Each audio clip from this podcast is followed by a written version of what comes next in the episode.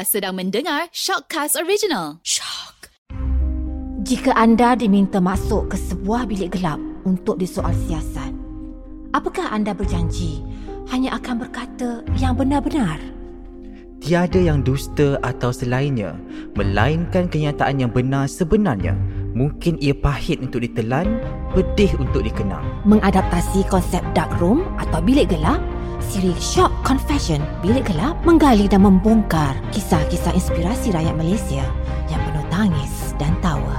Di dalam bilik gelap ini, perca-perca kenangan manis, pahit, sedih, marah dan kecewa, malah kesesalan dan harapan dalam memburu piala kehidupan diluahkan secara telus dan jujur. Inilah Confession Bilik Gelap. Hai Assalamualaikum. Bertemu kembali dalam Shock Confession. Bilik Gelap bersama saya Hakimi Asyari. Seperti biasa minggu ke minggu Hari ke hari kami akan bawa ramai Personaliti dan juga selebriti yang berkongsikan Cerita inspirasi mereka kepada kami dan juga kepada anda. Jadi tanpa membuang masa saya ingin menjemput seseorang masuk ke dalam Bilik Gelap ni. Mungkin anda pernah membesar dengan seseorang ni. Dan juga mungkin juga anda tak kenali siapa orang yang kita bawa dalam bilik gelap ni. Dan saya ingin jemput masuk dalam bilik gelap ni Kevin Zahari. Dan mungkin sedikit sebanyak sebelum kita pergi lebih jauh Kevin, boleh tak Kevin kenalkan siapa Kevin Zahari sebenarnya?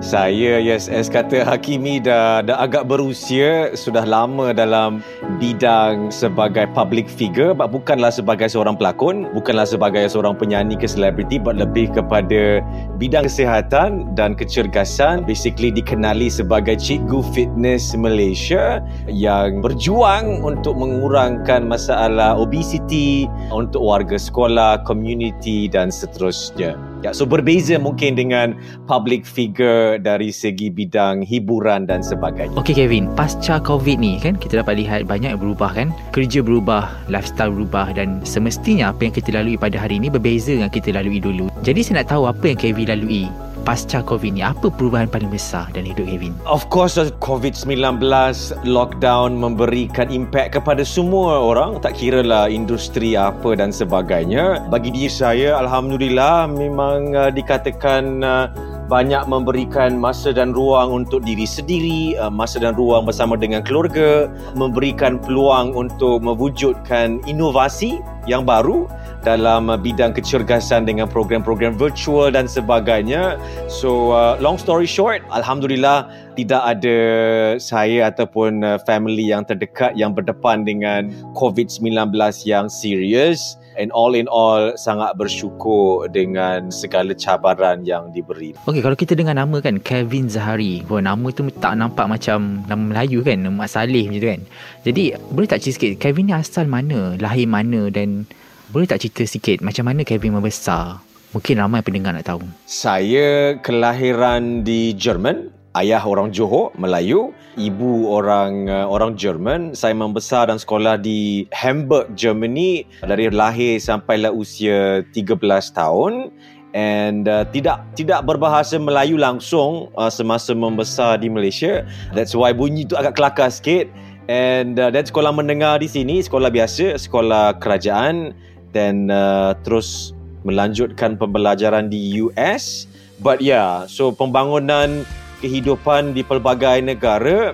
So part of me is uh, jiwa Jerman, part of me is jiwa Malaysia, part of me is jiwa global. So yeah, lain sikit kot.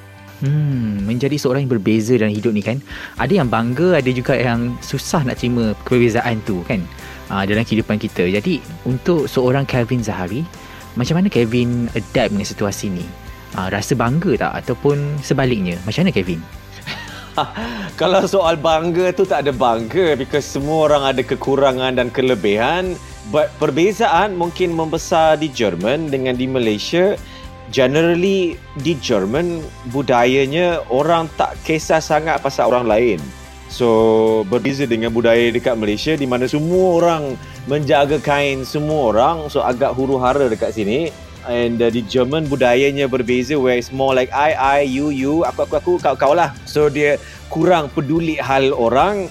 And uh, di budaya Jerman perhaps lebih mudah untuk menjadi individu yang unik sememangnya semua orang unik but di Malaysia because semua orang jaga kain orang lain, menerima keunikan diri itu agak susah sikit uh, dari segi perspektif individu because individu lebih suka gemar untuk menyesuaikan diri dengan majority and tidak berani mungkin mengeluarkan diri daripada aspek majority untuk menjadi individu yang berdiri di atas tapak diri sendiri uh, which is a cultural challenge. Semua manusia lakukan kesilapan termasuk saya dan juga termasuk semua pendengar. Jadi seperti Kevin Zahari, pernah tak lalui satu fasa kesilapan dalam hidup dan Kevin belajar sesuatu dari situ? Kesilapan is part of kehidupan semua orang and uh, tanpa kesilapan dalam kehidupan kalau hidup kau sempurna alangkah bosannya kehidupan you so bagi diri saya pun memang berdepan dengan pelbagai kesilapan kehidupan sama ada melibatkan diri sendiri terjerumus dalam perkara yang mungkin tak diharapkan uh, mengecewakan mungkin ibu bapa belajar daripada kesilapan, you know, perbezaan budaya, putus cinta ke memutuskan cinta dan sebagainya. But as you makin membesar and uh, saya yakin para pendengar podcast ini dari segi usia yang pelbagai mungkin golongan yang lebih muda as you makin menua saya dah umur 40 lebih you lebih pasrah lebih redha dengan you know kegilaan kehidupan berdepan dengan kejayaan berdepan dengan kegagalan but untuk berdepan dengan kejayaan you have to melalui proses pembelajaran which includes kegagalan jatuh sekejap tenggelam sekejap kesilapan besar kecil but life must go on and we have to learn from the mistakes. So bagi saya lakukan kesilapan tak ada isu cumanya masalahnya is if you tak belajar daripada your mistakes and you keep on mengulang perkara yang sama again and again and again and that's when uh, masalah yang lagi besar kebarangkalian besar akan melanda seseorang. Hmm, bila kita lihat Kevin Zahari pada hari ini kan, pernah tak Kevin rasa insecure dengan diri Kevin, bentuk badan Kevin ataupun mungkin Kevin rasa nak compare diri Kevin dengan diri orang lain dan macam mana Kevin sendiri hadapi perkara sebegini? Rasa tak cukup tu tak pernah because semua orang memang akan ada benda yang tak cukup dan terlebih dan sebagainya uh, I am a person yang tak suka bandingkan diri dengan orang lain. So I generally bersyukur dengan apa yang you know Allah berikan kepada saya, kelebihan yang ada but also sedar kekurangan diri yang ada as well. So for me tak pernah lah rasa macam insecure secara jujurnya but of course sering berdepan dengan keadaan yang di luar comfort zone. Example, I bila pindah ke Malaysia usia 13 tahun, selepas 2 tahun di Malaysia, my dad tiba-tiba terhasrat untuk campakkan diri I dekat asrama penuh dekat Teluk Intan. And this is sekolah yang agak uh, orang-orang yang kurang berkemampuan, yang uh, ibu bapanya tidak dapat men, know, menampung kehidupan kanak-kanak. So this is macam sekolah semi pondok asrama dan sebagainya. So long story short, uh, untuk seseorang yang baru pindah ke Malaysia, tidak tahu berbahasa Malaysia, kurang arif tentang agama dan sebagainya, tiba-tiba dicampakkan ke asrama di Teluk Intan Perak pada usia 15 tahun was pengalaman yang sangat-sangat difficult lah pada permulaannya. Dia bukan istilah insecure but tiba-tiba you dicampak ke ke satu tempat where you are out of place. Out of place bermaksudnya uh, orang solat kita kurang arif orang uh, you know berzikir kita kurang arif. Tiba-tiba tidur dalam kamar yang ada 40 orang tak ada kawan tak kenal sesiapa. So it's not soal insecure it's just ke- keadaan yang sangat mencabar. But dengan cabaran yang sebegitu usia yang sekarang kita banyak pikul pengalaman. Uh, it makes you stronger because campaklah diri sekarang kat mana-mana boleh je hidup. But insecure generally tak ada. Because I generally tak kisah orang fikir apa. Bercakap pasal kurus kan Saya dapat tengok di social media Kevin Kevin ada selalu buat campaign pasal kurus Buat buku pula pasal kurus Dan cerita soal kurus dan sebagainya. Adakah kurus menjadi faktor kebahagiaan bagi seorang untuk bahagia? Atau seperti mana? Apa pandangan Kevin mengenai kurus tu sendiri? Adakah kurus tu bermakna sihat Atau seperti mana? kita ada dua falsafah dalam program kita yang berjalan seluruh Malaysia. Nombor satu is falsafah bukan soal kurus. No, that is uh, our motto program. Ia bukan soal kurus. And our second motto slogan program is suka tingkau. So bila you gabungkan kedua-dua ni bukan soal kurus suka tingkau, definasi kurus tu pun suka tingkau. Ya kalau kita ada uh, 20,000 pendengar pada hari ini, kita ada 20,000 individu yang unik yang menggambarkan fizikal yang tersendiri, keunggulan, kesadoan, six pack, sehat, cergas yang tersendiri. So dia tidak ada definasi yang tertentu.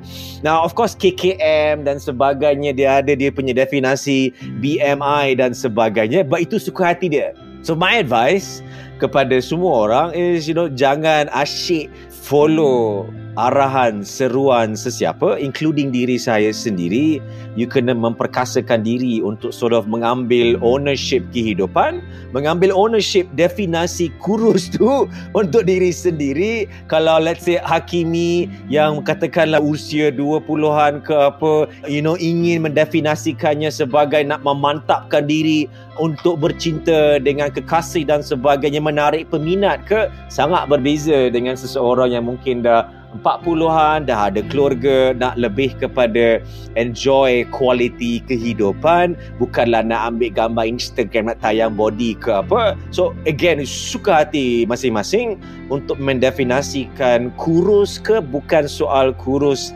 sihat dan sebagainya. But yeah, we cannot lari daripada hakikat bahawasanya Malaysia adalah negara yang kadar obesitinya is amat membimbangkan dan kita adalah antara negara Asia yang uh, paling bermasalah dari segi kadar obesiti. Hmm, okay, saya boleh katakan Kevin bersyukur dengan apa yang Kevin lalui pada hari ini kan. Kevin ada anak, ada isteri, ada rumah, ada kereta dan sebagainya. Tapi jika boleh diubah masa ni kan, kembali kepada waktu lampau untuk menjadi Kevin yang baik pada hari ini.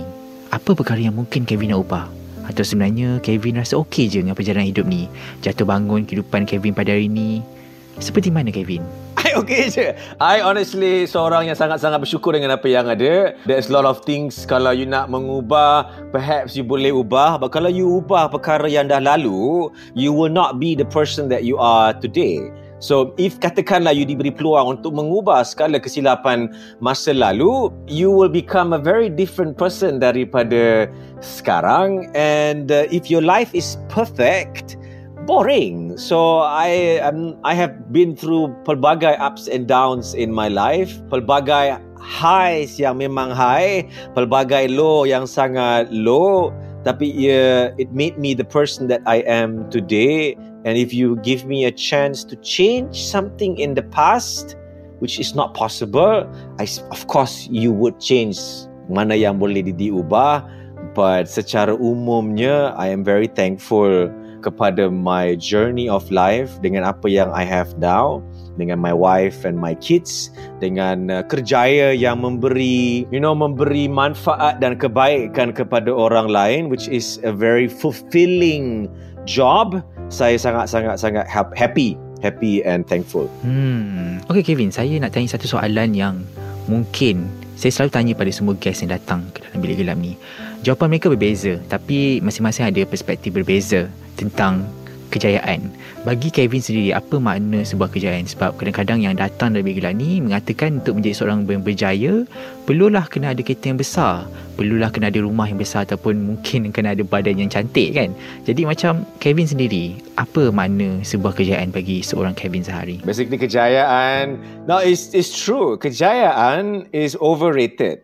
You know, if if let's say I I berikan kejayaan yang unggul kepada para pendengar sekarang, bila I berikan you kejayaan yang unggul sekarang, you still takkan puas tomorrow. You still akan nak mencapai more and more and more. And it is exhausting and tidak ada penghujungnya. So daripada kejayaan yang unggul, yang kaya raya, famous, glamour, duit banyak and popular, which again tidak ada penghujungnya, I rather you ada kesederhanaan dalam kejayaan, kesederhanaan dalam kewangan, kesederhanaan dalam perhubungan you dengan dunia dan sebagainya supaya you ada peluang untuk grow as an individual. Kalau you dah berjaya 100%, lepas tu nak buat apa? So, I believe in uh, wasatiyah which is you know pegangan agama yang I belajar di masa pindah ke Malaysia yang I suka. So I punya life is about balance. I punya perjuang kehidupan is not kekayaan. I can tell you I have more money now than I had maybe 10 tahun yang lalu. Does the money make me happy? Tak. Does my car Porsche make me happy ke apa? Tak. Uh, what makes me happy is masa bersama keluarga, my family, kegembiraan. But kegembiraan is suka hati kau. Because semua orang lain, what makes me happy, Hakimi happy, tak sama. But if your happiness bergantung or terletak dalam social media and perkara yang sebenarnya is not real, then it does not really memenuhi ketenangan jiwa seseorang, So don't live your life based on tanggapan orang lain. Again, there is never penghujung untuk memuaskan hati orang lain. Yang paling penting, you puaskan diri sendiri. Whatever that means to you. Uh, and take care of your circle kawan-kawan dengan keluarga yang terdekat. That is my definasi kejayaan which is kegembiraan. Ya Hakimi my my matlamat kehidupan dari usia 17 sampai sekarang is the same. My matlamat kehidupan is to wake up every morning and do whatever I want to do. That's all. It's not about kaya, Ferrari, ada bangunan dengan nama ke Datuk ke Tan Sri ke that one for me is irrelevant. I care only about waking up in the morning setiap hari and do whatever I want to do. Kebebasan dalam uh, exploring the journey of my life gives me happiness and that is my definition of kejayaan kehidupan. Hmm, untuk menjadi seorang manusia ni kadang-kadang kita perlu tahu apa purpose kita menjadi seorang manusia. Dan saya yakin Kevin juga ada purpose hidup Kevin. Kalau boleh dinilai dari sudut pandang yang berbeza, apakah purpose Kevin Zahari dalam kehidupan ni? Atau seperti mana Kevin? Boleh tak Kevin kongsi? Wallahualam, you know, purpose in life is something yang kita sering mencari. So, even kejayaan or definasi kejayaan, kegembiraan akan sentiasa berubah demi masa. Menye 20-an, remaja 30-an, 40-an, dia takkan tetap. So sama juga dengan purpose kehidupan, dia akan uh, berubah-ubah dari masa ke semasa. So ada kalanya, you know, your purpose in life is untuk berjuang demi negara dan kemudiannya your purpose in life is to berjuang demi keluarga. Life can change in a snippet dengan tiba-tiba pola kehidupan boleh berubah dengan sekelip mata. So katakanlah sebelum COVID, mungkin purpose kehidupan orang lain is ke arah kerjaya dan sebagainya. But tiba-tiba ada wake up call. Wake up call COVID-19 pandemic memberikan pandangan kehidupan yang berbeza kebarangkalian besar bagi setengah orang yang mengubah peranan kehidupan daripada mungkin menjadi kegilaan kerjaya kepada kekeluargaan dan sebagainya. So ya, jangan tertekan dengan satu definasi purpose of life. Be flexible. Bila you flexible and you punya definasi yang lebih luas, it makes it easier to be happy. Kalau your definasi kegembiraan kehidupan terletak sepenuhnya pada contohnya kewangan. Kewangan is your definition of success, purpose and happiness. Susah kau because you tak ada flexibility dalam mendefinasikan kegembiraan. But if you make your purpose and kegembiraan, kejayaan about pelbagai aspek, kesihatan, kerohanian, kekeluargaan, kerjaya, kewangan, you know, aspek yang pelbagai, it makes life easier. Dan ramai orang tenggelam dalam kehidupan pada pandangan saya is because the definition is terlalu cetek which make, makes life very stressful. Saya menampak Kevin Zari seorang yang sangat kuat, sangat memberi motivasi kepada orang ramai. Tapi hakikatnya kita ialah seorang manusia. Ada kalanya kita akan rasa lemah, ada kalanya kita akan rasa sedih dan sebagainya. Bagi seorang Kevin Zari yang berada di hadapan saya pada hari ini, bila kali terakhir Kevin menangis dan kenapa Kevin? Bila kali terakhir menangis, eh?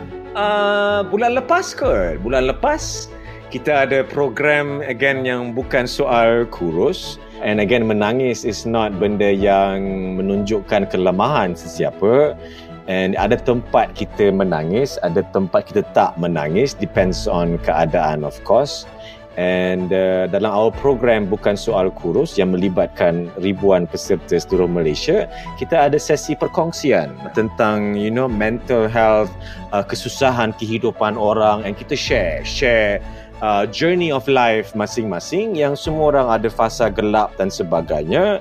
And bila you dengar perkongsian orang lain yang melalui kesusahan yang tak dapat digambarkan dengan abuse, ya, it's not soal kurus. Kadang it's not soal you nak kurus ke apa, it's persekitaran yang tidak membina, yang ada sexual assault mungkin, penderaan dan sebagainya. So when you hear these stories, uh, it touches you sebagai you know mungkin uh, ahli program atau pemimpin program. And yeah we cry together as a as a community because memang ramai orang berdepan dengan kesusahan kehidupan. Why I am generally always happy? Because my masalah kehidupan is so small berbanding dengan masalah kehidupan jutaan rakyat dunia. Not just Malaysia but ramai orang betul-betul berdepan dengan kebuluran, kematian, perang dan sebagainya. So I always put perspective on my life, my masalah dengan masalah kehidupan mereka and it gives me sense of uh, bersyukur and a sense of awareness bahawa my life sebenarnya tidaklah ada masalah yang besar. Pak ramai orang suka mengongkong masalah diri yang remeh-temeh sebenarnya dalam gambaran kehidupan ramai orang dalam dunia ini yang sebenarnya sangat mencabar. Ya, so yeah, I cried menitiskan air mata because sangat terharu dengan kisah perkongsian para peserta. Hmm.